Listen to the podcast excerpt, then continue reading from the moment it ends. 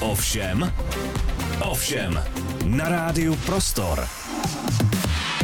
Hezký den, začíná ovšem Rádia Prostor s Markétou Rachmanovou. Eh, na úvod trochu jsem si před začátkem dnešního vysílání pohrála s umělou inteligencí, konkrétně s ChatGPT, což určitě znáte někteří eh, z vlastního mobilního telefonu, někteří třeba zatím jenom z doslechu a někteří k tomu možná eh, dnes po dnešním rozhovoru přijdete na chuť. Dala jsem totiž zadání do ChatGPT vytvoř úvod rozhovoru o umělé inteligenci s expertem na toto téma a teď cituji, co ChatGPT eh, vytvořila. Dobrý den, vítáme vás u dalšího dílu rozhlasového pořadu, dnes s tématem umělá inteligence. Pozvala jsem si odborníka na AI, se kterým probereme nejnovější trendy a aktuality v oblasti, v oblasti právě umělé inteligence. Tak Martin Krček je mým dnešním hostem. Dobrý den. Dobrý den a děkuji za pozvání. Bylo to takové kostrbaté na úvod, nicméně já musím prozradit, že Martin Krček si s sebou přinesl, uh, jak tomu říkáte? Asi tomu říkám umělou inteligenci. Takže vy jste si sebou přinesl nejenom svoji přirozenou inteligenci, ale i tu umělou, kterou máte v takovém větším tabletu. Je to vlastně jenom ta chat GPT, nebo co je to všechno v tom nahrané?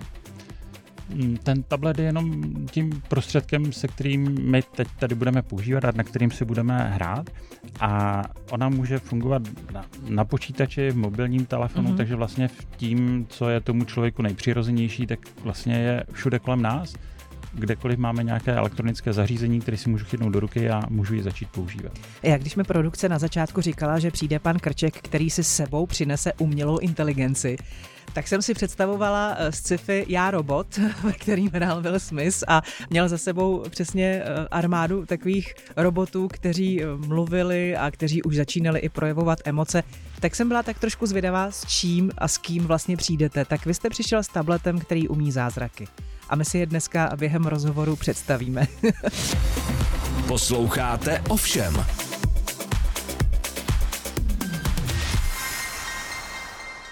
Než začneme, eh, tak jenom zopakuji, že to bude takové hravé, objevné, pro někoho z nás možná šokující, pro jiného famózní. Eh, vy jste odborník na AI eh, už dlouhou dobu. Čím vás ta umělá inteligence vlastně oslovila, zaujala, učarovala? Mm-hmm. Pro mě byly zajímavé vždycky takové ty kreativní obory, ať už to byl třeba marketing nebo počítače, programování. A vlastně ta automatizace. To znamená, že pokud já něco chci, a, a mm, dá se to udělat s menší námahou, tak ty počítače tomu můžou pomoci. A vlastně umělá inteligence, jak by měla fungovat, je tady, já nevím, od roku 1950. Hmm. Chybělo tomu ten dostatečný programový výkon nebo počítačový výkon a, a dostatek trénovacích dat. S nástupem sociálních sítí, s rychlostí internetu, s rychlostí počítačů se to změnilo a vlastně mě na tom nejvíc fascinuje, že je to fakt uh, zajímavý, není to člověk, uh, ale je to jaká je si takový abstraktní umělá inteligence, se kterou si člověk může na začátku to mohlo si jenom psát, pak k tomu přibylo takový, jak když máte školáka. Uh, umí číst, psát, počítat, vidět a teďka i mluvit. No, to je právě vlastně ten fascinující vývoj, že ze začátku jsme v tom viděli takového toho přítele na telefonu, jak by se dalo říct, ano, že jsme ano. položili pár otázek a měli jsme možná pocit, někdo nás vyslechl a někdo nám i odpovídá, sice zatím pouze tou psanou formou tenkrát. Dneska, jak říkáte, už to umí mluvit, což si shodou okolností dneska ukážeme. Kdy jste pochopil, že nic jiného, než přijmout ten fakt, eh, že ten pokrok technologický jde takhle dopředu, eh, zkrátka musíme, že existuje nějaká umělá inteligence a že nám nezbyde nic jiného, než ji vzít na milost a začít se v tom trošku víc orientovat, protože kdybychom to neudělali, tak eh, budeme ztraceni třeba časem. Mně to přijde, když přicházela taková ta doba, když Apple představil Siri, když Google oznámil asistenta, a bylo to v angličtině a najednou ono to fungovalo. To znamená, že vy jste něco řekla, pust mi hudbu anglicky, šo? a on pustil hudbu, jaké je počasí a ona řekla aktuální situaci. A si říkám, to je jako přesně to, co my bychom potřebovali, protože pro nás, pro lidi je strašně přirozené používat ten nejjednodušší komunikační prostředek a to je řeč. Mm-hmm. My mhm. to od těch dvou, tři, pěti let známe a nemusíme se učit, jak mačkat klávesnici, používat tablet a tak dál. Jenom řeknu to, co chci a dostanu tu odpověď. Hmm, hmm. Takže pro mě to bylo zajímavé jakoby v té době a vlastně nejvíc překvapivé bylo, že to fakt jako fungovalo. Protože potom i profesně, když jsme integrovali do různých zákaznických um, servisů hlasového robota, co odpovídal, nebo toho četovacího bota, tak uh, největší překvapení vždycky je, že fakt to dobře funguje, hmm. rozumí to těm lidem a odpovídá to celkem relevantně. Hmm, hmm.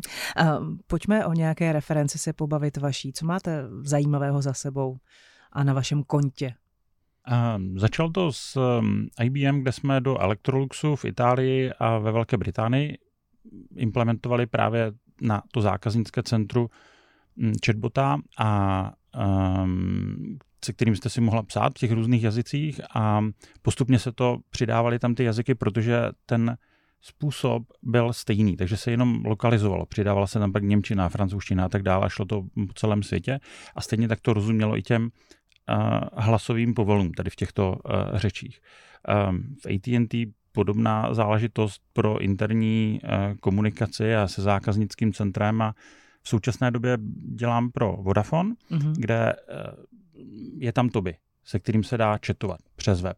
A vlastně ten, ta, ta aktivita, kterou my teď děláme, je, aby uměl i mluvit. To znamená, že na malém vzorku zákazníků se dneska zkouší, jak na to budou reagovat. To umí asi 10-15 scénářů a ta zkušenost od těch prvních pár zákazníků je jako vesměs pozitivní. Mm. Jsou překvapení, že můžou říct celou větou, nemusí mluvit stroze a on jim většinou porozumí a když neporozumí, tak přepojí na živého operátora a ten už vlastně pořeší ten zbytek. Mm. Um, co to znamená na tom trhu práce? Mm. Na trhu práce je, je, je, řekl bych, že tak před rokem, rokem a půl spousty lidí z marketingu, ehm, právníků, lidí, kteří vlastně byli schopni fungovat online přes COVID, tak se začala trošku bát. Ty jo, nenahradí mě to. Mm. A uh, za ten rok se ukázalo, že ne, ale možná tím, že to nejde až tak uh, rychle, aby to, nebo ten smysl není nahradit ty lidi, ale spíš tu rutinní činnost, kterou musím dělat, tak uh, abych se jí zbavil. To znamená, že pokud jsem třeba realitní makléř a musím každý den napsat 20 inzerátů, tak je pro mě jednodušší, když mi v tom někdo pomůže. Hmm. A tu svoji práci odvedu, že jo, prodám těch svých 20 bitů nebo vypíšu těch 20 inzerátů, takže on pak může začít vymýšlet dělat nějaké jako jiné věci. Říci, budu dávat inzeráty na jiný sociální média, udělám k tomu video, nechám umělou inteligenci namluvit uh, ten inzerát a nebo můžu začít vysílat si svůj vlastní podcast.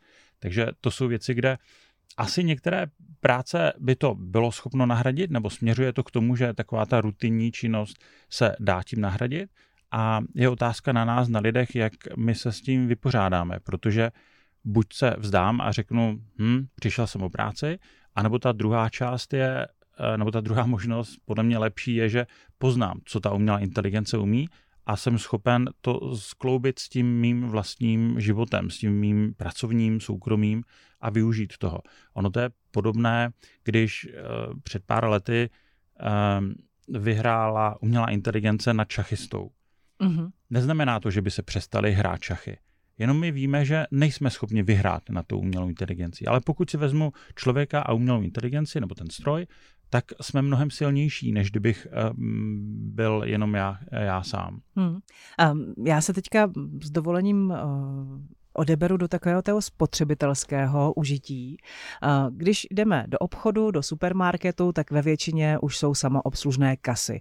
U nás to začíná, slyšela jsem, že ve světě už se od toho zase z nějakého důvodu upouští, protože tam byly nějaké podvody a zkrátka si tam na té kase každý naťukal, co chtěl, něco si třeba ani nenaťukal.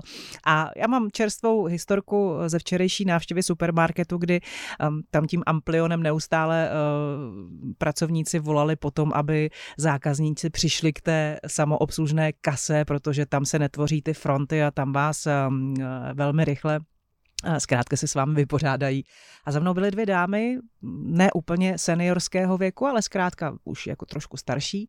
A hrozně špatně se na to zatvářili, že vlastně kde to jako jsme, ta společnost, kdy už teda jako člověk si nesmí jít ani spočítat chleba, housky k pravý živý pokladní, ale musí si jít zkrátka k nějakému stroji, který na vás jako bude mluvit a možná na vás ani mluvit nebude a bude do kolečka opakovat, že něco děláte špatně a vy se tam vlastně zdržíte, protože eh, vám to nepůjde a celý ten nákup vám to hrozně otráví.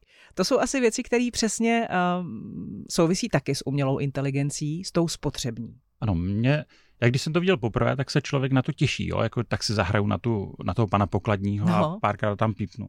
Když mám tři položky, tak asi je to rychlejší. Když mám plný košík, tak si říkám, ty ta slečena na té pokladně to má mnohem rychleji, můžeme prohodit pár slov.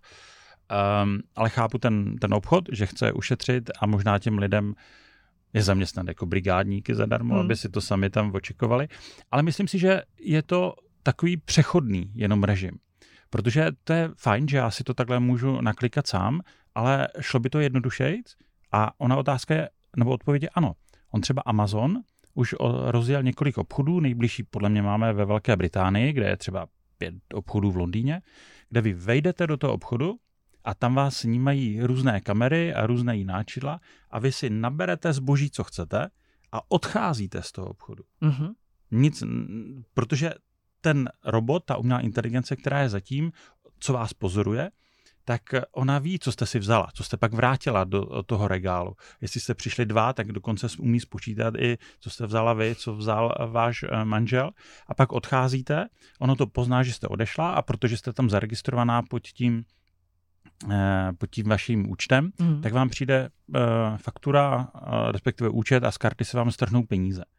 A to bych řekl, Takže že samoobslužná kasa je v podstatě jenom začátek. To je jenom začátek, ale tam si myslím, že i ty dámy eh, budou spokojení, protože oni přijdou do toho obchodu, naberou a odchází. A odchází. Tam není žádné mhm. zdržení. Hmm. Možná až šílené je to, co se odehrává zase na druhou stranu v Číně, že vy už tam nepoužíváte platební karty. Tam vás uh, se podíváte do kamery mm-hmm. a mhm. stejně jak odemíkáte mobilní telefon obličem, uh, tak vlastně přes Face vás, ID něco přes. Face ID, on, mm-hmm. on vás to identifikuje a máte zaplaceno, takže žádný mm-hmm. PIN, žádné karty. Ale každopádně ten přístup toho Amazonu se mně líbí, ono to zkouší tady v České republice, myslím, ta, ta skupina COP, mm-hmm kde se jim to osvědčilo a asi to půjde dál. Hmm. Takže pokud někdo zkrátka trvá na tom, že si hezky nakoupí a u toho si ještě popovídá s prodavačem, tak zkrátka musí do nějakého zapadlého krámečku, eh, kde mu ty rohlíky a chleba prodají taky, ale bude tam ten živý prodavač. Ano, musí asi počítat s tím, že bude to příjemnější a pro někoho možná a, a možná to bude i dražší. Ale myslím si, že i to bude o tom, že vlastně ten kontakt s člověkem může být dražší, ale zase bude jako jiný. Hmm, bude jako hmm. jiný. Samozřejmě, že otázky ohledně umělé inteligence sebou nesou taky to, jak je to zneužitelné. Je to asi zneužitelné do té míry, kolik eh, mu toho povolíme? Jak to bude zabezpečeno? Hmm, tady bych řekl, že to je podobné, jak když eh, je taková ta hra na policajty a zloději zloděje. Že vlastně zloději jsou vždycky o krok dopředu. To znamená, že my dneska máme eh, možnost si vygenerovat text a je na nás, jestli my řekneme, bude to pohádka o Františkovi Jálišce, jak, eh, aby byla pro desetiletý dítě, a dám tam ty moje děti právě to Františka a on to přečte a bude to jako pěkný, nebo já mu to přečtu jako rodič. Ale stejně takhle můžu dát příspěvek a říct, proč je náš premiér dobrý premiér nebo špatný premiér a mám ten obsah. Hmm. A můžu jít eh, teďka s tím dál, jakože se to dá zneužít jako každá jiná věc. A mm, těžko se tomu dá bránit, protože ten text je jenom ten začátek. Uh, je možné klonovat hlas, to znamená, že vám stačí krátká ukázka nebo záznam hlasu někoho jiného a vlastně ze stejnou barvou hlasu, jeho pomlkama, jeho mlaskáním jste schopni napsat, co on by měl přečíst a on to přečte. Hmm. A umělá inteligence jde dál, že, jo, že eh, může to nahradit moderátorky. No jasně, protože vezmu jenom fotku a ona zase, nebo krátké video, a mám takového virtuálního avatara a mám pocit, že to mluví ten člověk. Ono se to v poslední době i v Česku začíná objevovat, jako v Americe nebo v těch anglicky mluvících zemích je to bohužel více rozvinuté, ale i tady bylo. Video od pana Babiše, video od pana prezidenta, ve kterém nabádají udělají video, hele, založil jsem investiční fond, pošlete tisíc korun na tento účet mm. a nikdo není schopen poznat, že je to pravda nebo to není pravda. Takže vlastně Myslím si, že to směřuje k tomu, že člověk bude víc uh, muset být nedůvěřivý k těm informacím, který vidí. Těžko si to jako ověřovat, protože to uvidím na Facebooku a řeknu, hm, tak asi to může být pravda. Takže pak jde do nějakých ověřených zdrojů, řekl bych, jako je třeba rádioprostor eh, nebo hm, tištěné elektronické média, který to budou mít ještě těžší. Jak si ověřit, jestli ta no, informace jistě. je hmm, pravá mm, nebo mm. není? Musím říct, že když jsem nedávno viděla to deepfake video Víta Rakušana, na kterém v podstatě demonstroval to, co všechno už je dneska možné, a jak to dokáže ovlivnit případně člověka, který si přesně pro tu ověřenou informaci nikam nepůjde, tak je to možná až děsivé, ale to jsme třeba v politice, ale pak se podíváme do toho běžného života, kdy tyhle věci třeba mohou být zneužitelné mezi teenagery, mezi mládeží. A můžou jo. z toho vznikat jako dost nepříjemné situace. Mm-hmm. Ono to uh, je vidět, že byly i první příklady, že jo? V loni někdy ve Španělsku to myslím bylo, že chlapci, řekl bych ze základky, vzali fotku svých spolužaček a přes program je v úzovkách vyslíkli. Ono mm. to nebylo to jejich tělo, ono to jenom tam na to nabarvilo a zůstal jim vlastně ten obličej, ale to už je pozdě, protože ty holky z toho mají strašně nepříjemný pocit a Uh, nedá se tomu zabránit. Hmm. Takže vlastně já, když o tom mluvím i s dětskama, nebo když dám nějaký um, přednášky, tak říkám, spíš jde o to těm lidem říct, hele, toto je všechno možné. Uh, nedá se tomu zabránit, aby se to stalo a jedině s tím počítat, že to tak je. A pak už je to spíš na té odpovědnosti toho, těch kluků, co to tam šířili. Um, a už se to pak řeší běžným způsobem přes policii či nějak jinak, hmm. ale hmm. Eh, může to být velmi komplikované. Posloucháte ovšem s Markétou Rachmanovou. Hodně se řeší to, jakým způsobem by umělou inteligenci měli vzít na milost ve školství. Um, už jsou i nějaké případné nechci říct úplně osnovy, to je asi silné slovo, ale zkrátka nějaké rámcové programy určitě počítají s tím, že umělá inteligence bude součástí výuky a že studenti a žáci s ní budou moci samozřejmě přijít do styku právě z toho důvodu, aby jim v mnohem ulehčila, ale zároveň, aby eh, jim to neusnadnila. no, je, je, takhle, od mých kamarádů, co jsou učitelé, říkají, že největší problém je, že ty děti se neumí ptát.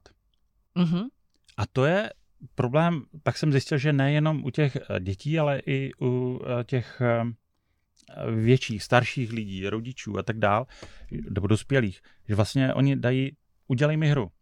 A on řekne, počkej, jakou hru? Musíš jako to trošku specifikovat, specifikovat a mm. rozebrat. Řekl bych, jako nás učili, jak se napíše slohová práce. No tak vymysli si nějaký titulek, nějaká osnova a, takhle jdi podle těch jednotlivých detailů.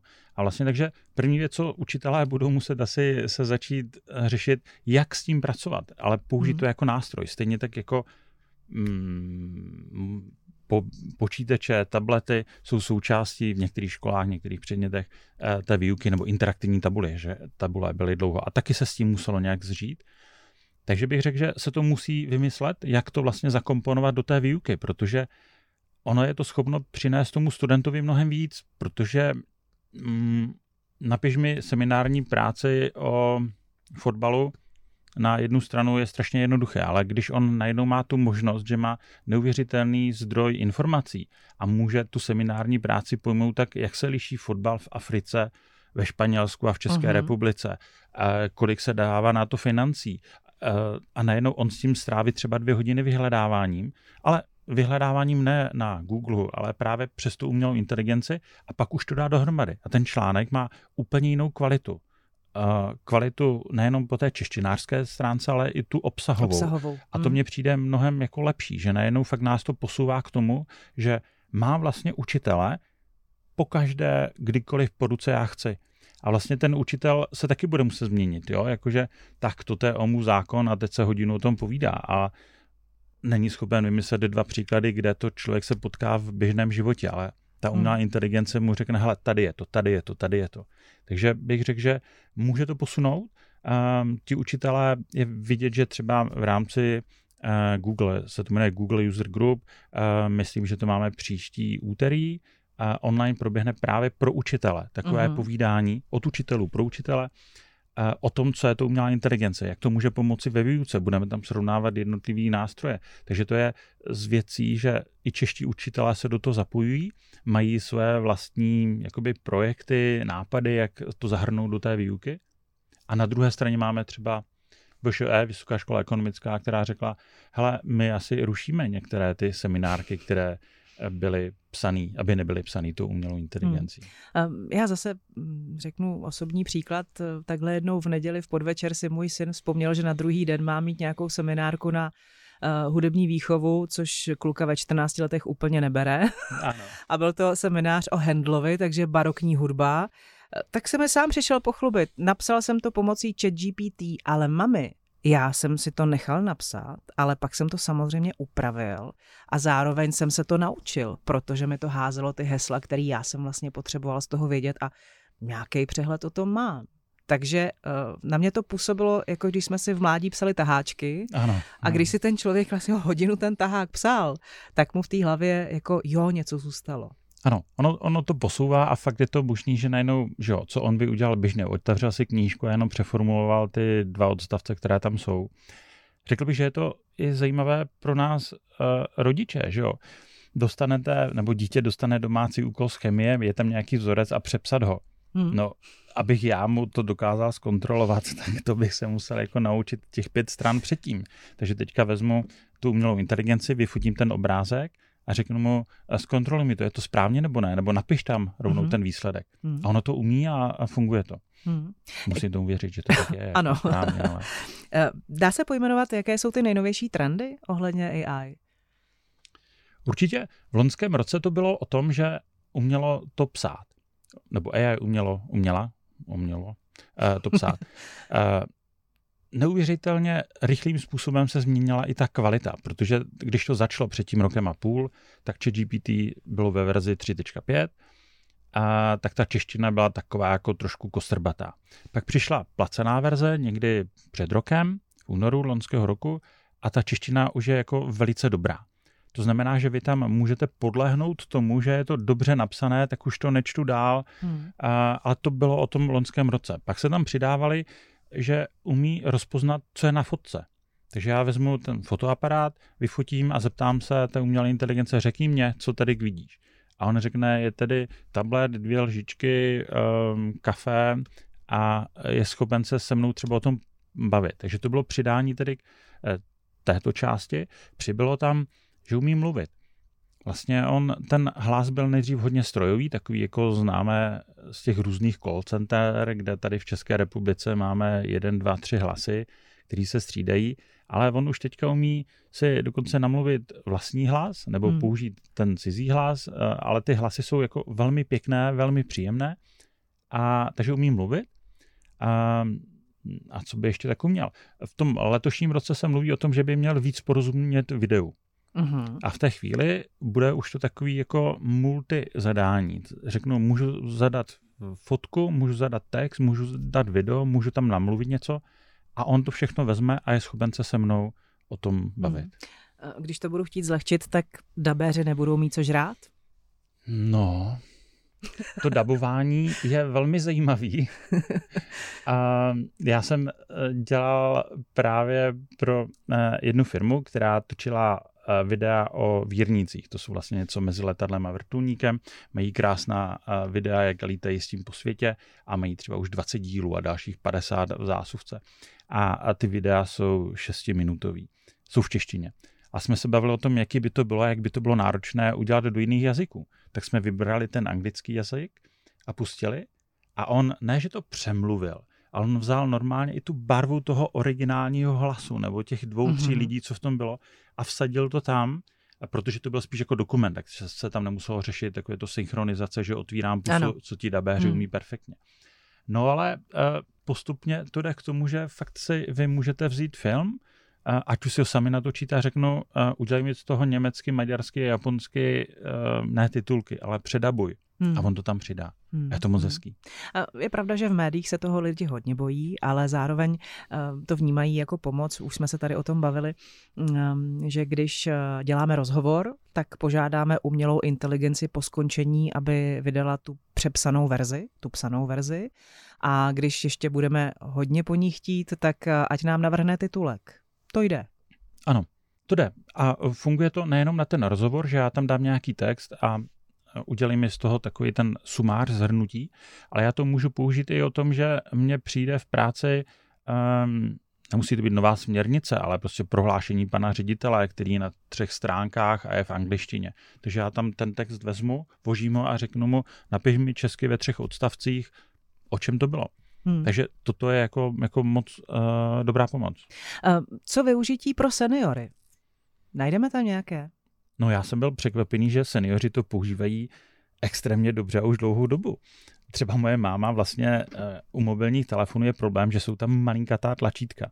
No a ona objevila, že je tam vlastně takový mikrofonek nahoře, mm-hmm. ve kterým, když ona řekne, jak je venku počasí, tak ono to vlastně najde tu odpověď a už je to tam zobrazí. Takže to je věc, která je tam 5-7 let, jakože už je to jako dlouhou dobu. Ale ta umělá inteligence pro seniory si myslím, že to má jako obrovský, jak to říct, perspektivu.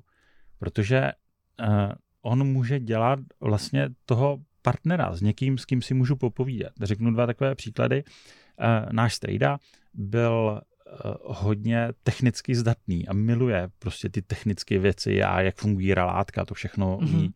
A najednou, když jsem mu to ukázal, tak on se baví s tou umělou inteligencí a říká, ty jo, konečně mám parťáka, se kterým se zase můžu bavit.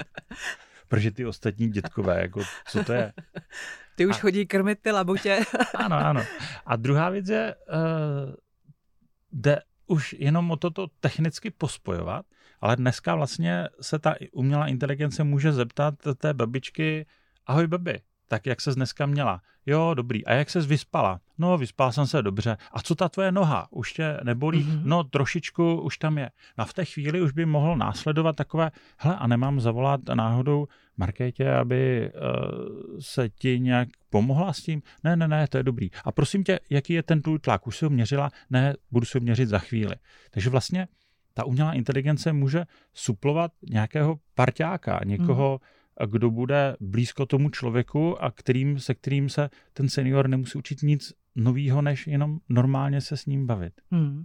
Martin Krček, expert na umělou inteligenci, je mým dnešním hostem v Rádiu Prostor a musím říct, že dneska nás ještě čekají věci. Tak si počkejte, za chvíli jsme zpátky.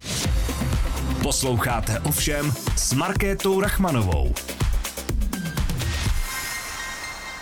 Posloucháte Rádio Prostor, ovšem s Markétou Rachmanovou a dnes taky expertem na AI, chcete-li umělou inteligenci Martinem Krčkem, který si sebou přinesl právě tu zmiňovanou a několikrát skloňovanou umělou inteligenci v podobě tabletu, eh, který to má zkrátka všechno v sobě. Tak eh, já jsem slíbila, že si to pěkně předvedeme v praxi, jak to celé vypadá a funguje. Tak uh, Martin tady uh, rozjel display. je to tady ChatGPT, je to ta nejnovější verze? Ano, je to ChatGPT 4. A je to verze, která je placená. Uh-huh. Stojí 20 mm, dolarů, to je asi 500 korun. A určitě bych každému doporučil si, si to třeba na měsíc pustit zaplatit, koupit, pak se to dá mm, jako neprodloužit, zrušit to předplatné, protože tím se dostáváte k tomu, co je asi to nejlepší, co je dneska u nás. Ono to umí psát, dělat obrázky, vytvářet obrázky, rozpoznávat obrázky, co je na tom dělané a hlavně to, co my si teďka vyzkoušíme, je i mluvit. Ano, to je důležitý, protože jsme v rádiu, kdyby to jenom psalo, tak je to sice hezký, ale oceníme to pouze my dva. Stejně tak ty obrázky můžeme popsat, co tam je, tak. ale radši necháme takže my si můžeme navolit, jak se to celé bude jmenovat, to, s čím budeme komunikovat. Ano, my si tam můžeme nastavit jednak, kdo jsme my, uh-huh. to znamená, že jestli jsem muž, žena, a jestli, jaké mám koníčky, o čem by se chtěl bavit. A na druhou stranu jak by ta umělá inteligence se s náma měla bavit. Jestli si budeme tykat, vykat, jestli se budeme oslovovat pane doktore. Takže něco takového my už jsme tady připravili. Mm, my jsme tady připravili, že já jsem Markéta, že jsem žena, že si budeme tykat a že tady kolega se bude jmenovat Honza, to je takový ano. hezký český, že si budeme tykat a že zkrátka na mě bude promlouvat a odpovídat mi uh, mužským hlasem. Tak to vyzkoušíme. Pojďme na to. Tak ahoj Honzo, jak se dneska máš? Jsi připravený mi odpovídat? Ahoj Markéto, děkuji, že se ptáš, mám se dobře a jsem připravený ti odpovídat. Co tě zajímá? Wow, tak eh, Honzo, eh, jsme v rádiu. Eh, jak vnímáš rádio jako komunikační prostředek roku 2024? Poslouchá ho ještě hodně lidí? Rádio je i v roce 2024 stále důležitým komunikačním prostředkem.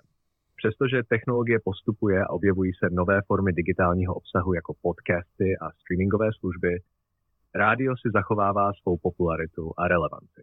Je to díky jeho snadné přístupnosti, schopnosti okamžitě informovat o aktuálních událostech a nabídce rozmanitých hudebních a mluvených žánrů. Mm-hmm. Vypadá to, že o to Rádio je také cenné pro ty, kteří chtějí poslouchat obsah na cestách nebo při práci, kde není vhodné nebo možné sledovat video. Navíc lokální rádiové stanice poskytují obsah specifický pro danou komunitu, což může být pro mnohé velmi přitažlivé. Děkuji, Honzo. Eh, pojďme k jednodušší věci. Jaké bude počasí v příštím týdnu? Umíš mi na to odpovědět?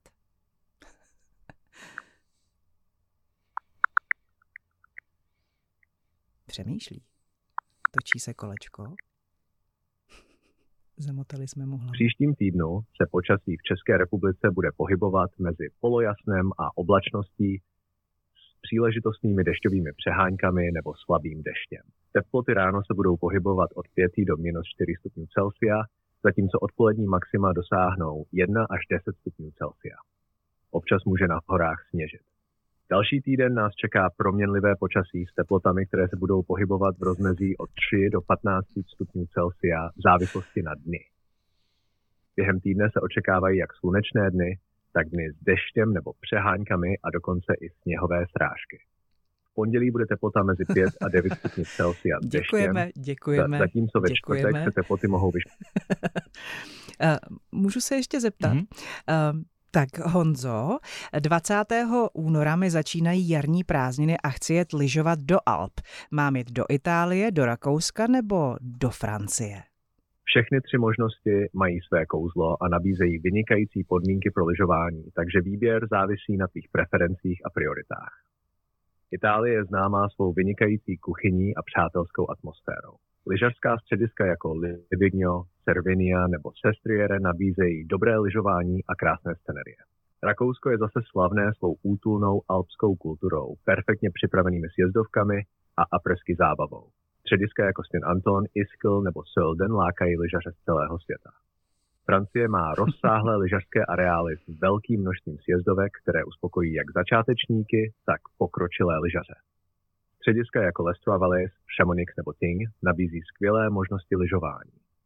Pokud jde hlavně o rozsáhlé lyžařské oblasti a moderní vybavení, Francie může být tou pravou volbou. Rakousko zvítězí, pokud hledáš kombinaci skvělého lyžování, tradiční atmosféry a apresky. Itálie je skvělá pro kombinaci lyžování s výbornou kuchyní a příjemnou atmosférou. Zvaž také aktuální sněhové podmínky a cestovní omezení, která mohou hrát roli v tvém rozhodování. Děkuji, to bylo vyčerpávající. Tak eh, co bychom si ještě řekli, Martine, o AI, která tady stojí, stojí, leží, sedí v podstatě tak, jak si ji umístíme. Co všechno to ještě umí tady kromě tohoto? My jsme si vyzkoušeli vlastně tu komunikaci, která je teda fascinující, protože tam už, eh, jak to získá ten lidský rozměr hlasový, tak tam už tomu dodat jenom tu emoci, ale ta pořád ještě asi nepůjde, že jo? Mm-hmm. Ono je tam slyšet po nějaké době, že hodně dlouho přemýšlí. A když jsme se ptali třeba na to počasí, tak eh, on je možné, že se díval i na ten reálnou předpověď počasí, takže mu to trvalo ještě nějakou chvíli, ale dá se na to zvyknout. Um, je to třeba super věc, když jedete v autě, tak si najednou můžete zabavit tu cestu nejenom posloucháním rádia, mm-hmm. ale vlastně i diskuzí o tom, kam jet na tu dovolenou, nebo řekni mi nějaký recept, nebo tím, že to má přístup na internet, tak se můžete zeptat, tak co můžeme dělat eh, v Pražské zoo tento víkend, nebo kam s dětma, a když jsme někde na výletě. Takže ten lidský nebo ten hlasový rozměr je úplně jako úžasný.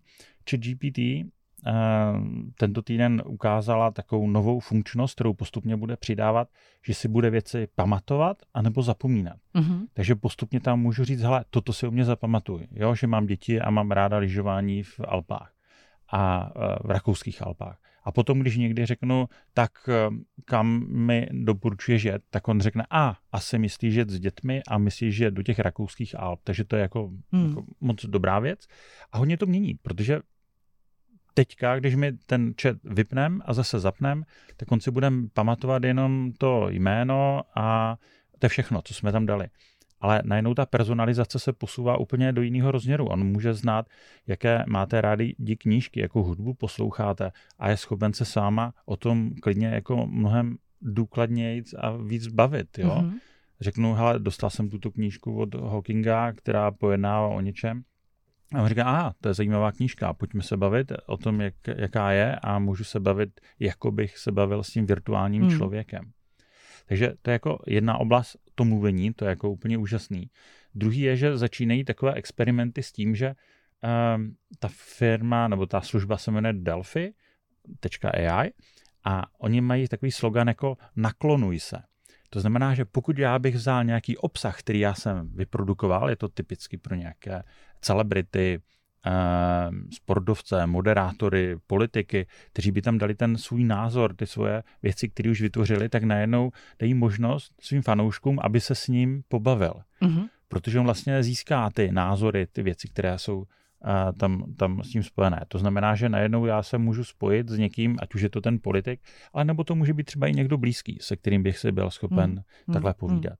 Takže to je ta část hmm. toho hlasu. Um, určitě chat GPT ale nefunguje jako křišťálová koule, aby nám, dejme tomu, vyvěštila třeba výsledek nějakého fotbalového zápasu. Tam je to spíš o tom, že ona uh, může pojmenovat, jaké jsou šance. Umí to? Můžeme se zkusit zeptat? Hmm, a asi nám neodpoví dobře. Zkusíme to, pojďme, bude euro v letošním roce. Můžu mluvit? Tak Honzo, já se chci zeptat, jaké šance má český fotbalový tým na Euro 2024 v Německu? Český fotbalový tým má na Euro 2024 v Německu určitě šanci ukázat svůj talent a bojovnost. Hodně záleží na sestavě týmu, formě hráčů v době turnaje a na skupině, do které bude Česká republika zařazena. Historicky český tým dokázal na evropských šampionátech překvapit jako v roce 1996, kdy se dostal až do finále, nebo v roce 2004, kdy postoupil do semifinále. Klíčové bude, jak se tým připraví na turnaj, jakým způsobem zvládne kvalifikační zápasy a jak se vyrovná s tlakem velkého turnaje. Velkou roli hraje také taktika trenéra a schopnost týmu přizpůsobit se různým soupeřům. Je důležité sledovat výkony českého týmu v přátelských utkáních a v kvalifikaci, aby bylo možné lépe posoudit jeho šance. Nicméně v fotbale je vše možné a český tým určitě má potenciál postoupit ze skupiny a potrápit i favorizované soupeře. Honzo, řekneš mi, kdo je v naší skupině na mistrovství Evropy 2024 ve fotbale?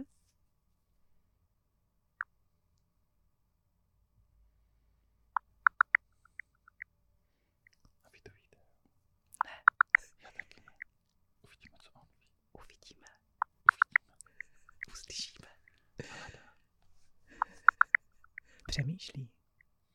Hledá ty skupiny. Nebo hledá ty hráče, jako, co by mm-hmm. tam mhm. dosadil. Mm-hmm.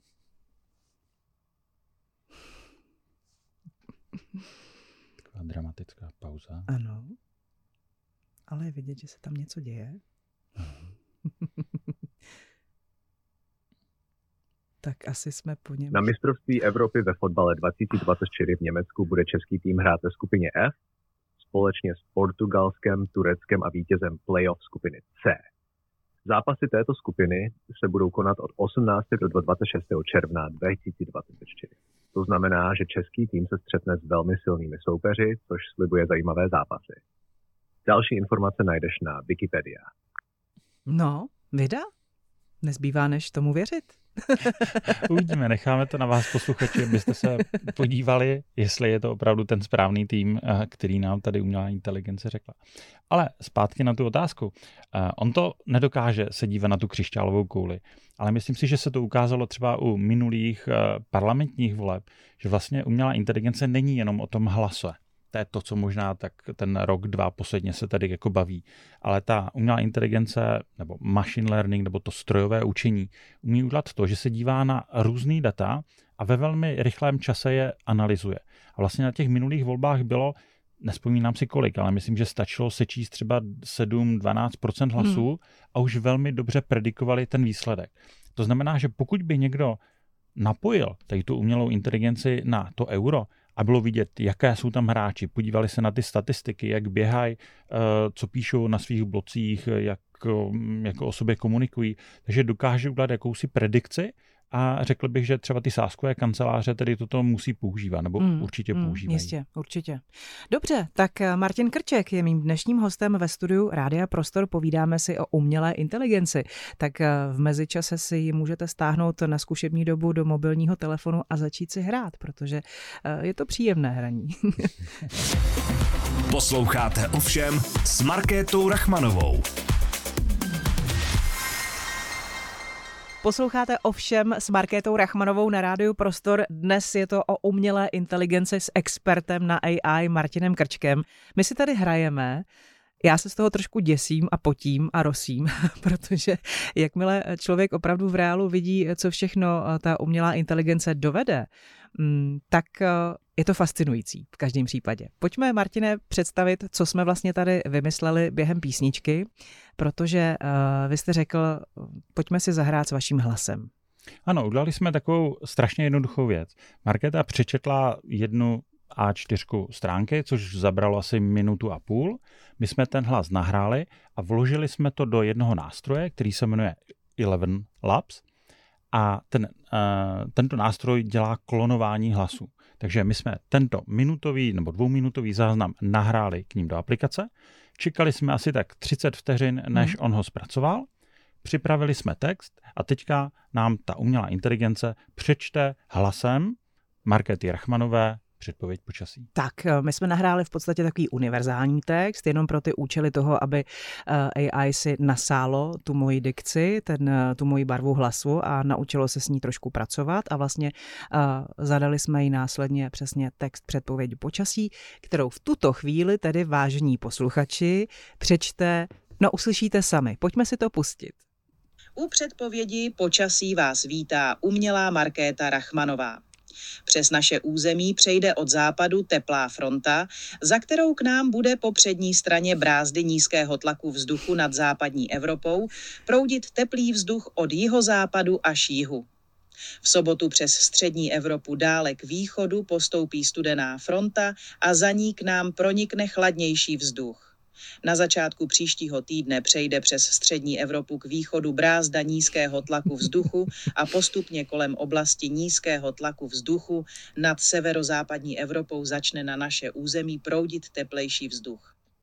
Měla jsem tam takový trošku nářečí eh, nespecifikovatelný, ale wow. Síla. Je, je to tak. A vemte si, že toto je eh, ten jeden z nejjednodušších nástrojů, který je. Že vlastně jsme měli malý záznam hlasu, to jsme mohli mm-hmm. stáhnout z jakýchkoliv webových stránek nebo z nějakého vašeho vystoupení, dali jsme ho tam a do minuty jsme měli vytvořený nový text, který jste vlastně nikdy neřekla a takhle si teď můžeme tvořit nebo vkládat vám, nebo mm-hmm. té virtuální mm-hmm Markétě Rachmanové. To znamená, že když hlas Markéty Rachmanové budeme chtít využít, dejme tomu, pro noční zprávy, protože pojďme si říct, že v rádiu noční zprávy nikdo nechce číst, protože všichni v noci chtějí spát, eh, tak eh, to jde. Ano, tak to jde a bude to jako nejoblíbenější noční rosnička. a, a všichni mi budou psát a budou se se mnou chtít fotit a já se ukážu jako tablet. Ano, a ráno eh, jenom pozbíráte odpovědi a pošlete fotky zpátky. A samozřejmě si vystavím fakturu. tak eh, Martine, kde se to zastaví, ta umělá inteligence? Já mám pocit, že jsme teprve na opravdu velmi takovém plenkovém začátku. Mm-hmm. Já si to myslím taky, že ta křivka, jak eh, se umělá inteligence rozjížděla, tak opravdu začínala v tom roce 1950. Tam to bylo velmi pozvolné, ale teďka už vidíme, že ten proces, že ten směr není lineární, ale prostě roste to nahoru, je to exponenciální a jsme na začátku.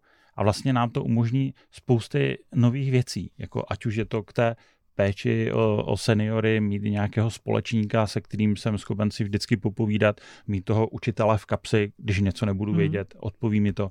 Strašně rád to používáme, strašně rád to používám jako průvodce. Jsem někde, jsme byli v Londýně a se zeptám, co je to za ten Tower Bridge, proč je tady, o čem je to, proč se zvedá, kdy se zvedá. A hnedka mám tu odpověď, mám tu v češtině a můžu si to poslechnout. Takže vlastně kapesní průvod je úplně jako úžasný. A kam se to posouvá? No ono se to posouvá i tím, jak jsme během tohoto rozhovoru se zmínili o tom já robot firma Tesla Elon Musk vyrábí taky roboty. Hmm. Ti roboti už chodí, dělají nějaké věci a v momentě, kdy se k ním přidá ještě ta část, že budou moc mluvit s námi a budou moc vidět, no tak už máme to fyzického společníka a zase pojďme se bavit o těch dobrých věcech. On na některých videích Elon Musk zveřejnil, že on skládá tričko, ten robot. A najednou i v té domácnosti on by byl schopen fakt být tím pomocníkem, který pomůže tomu seniorovi, tomu nemocnému člověku něco donést, něco připravit, něco udělat. Hmm. Takže je to začátek, já se na to strašně těším. Může být a určitě i budou nějaké negativní zkušenosti s tím, spousta takových těch podvodných věcí, podvodných fejků. U voleb v Americe to teďka uvidíme jako ano. na prvním hmm. místě, že hmm. už se teď objevují že nahrávky a těžko říct, jestli to je ten reálný kandidát na prezidenta nebo ten druhý si ho takhle pořídil. Ale uh, myslím si, že nás čeká jako velmi příjemná budoucnost a bude jenom na nás, jak my se s tím popasujeme a jak si řekneme, hele, bude to ten můj kamarád, bude to ten můj parťák, kterého využiju. Hmm. Rozhodně nás čeká hravá budoucnost, hmm. ale bude to od nás určitě vyžadovat eh, jistou dávku ostražitosti. Tak já vám moc děkuji, že jste si udělal čas i se svou umělou a přirozenou inteligencí dohromady. Martin Krček byl mým dnešním hostem. Děkuju. Marketo, taky děkuji za pozvání a Těším se na někdy uh, příště. Příště už mě tady nenajdete. příště už tady bude jenom ten tablet s mým hlasem. ano, domluvím se s tou virtuální marketou. A Výborně. Ona se domluví s tou mojí a pak a se to někde potká. Připomínám, že dnešní rozhovor si můžete poslechnout po 15. hodině v repríze a jako vždy taky na www.radioprostor.cz a nebo na všech podcastových platformách. Hezký den. Posloucháte ovšem s Markétou Rachmanovou.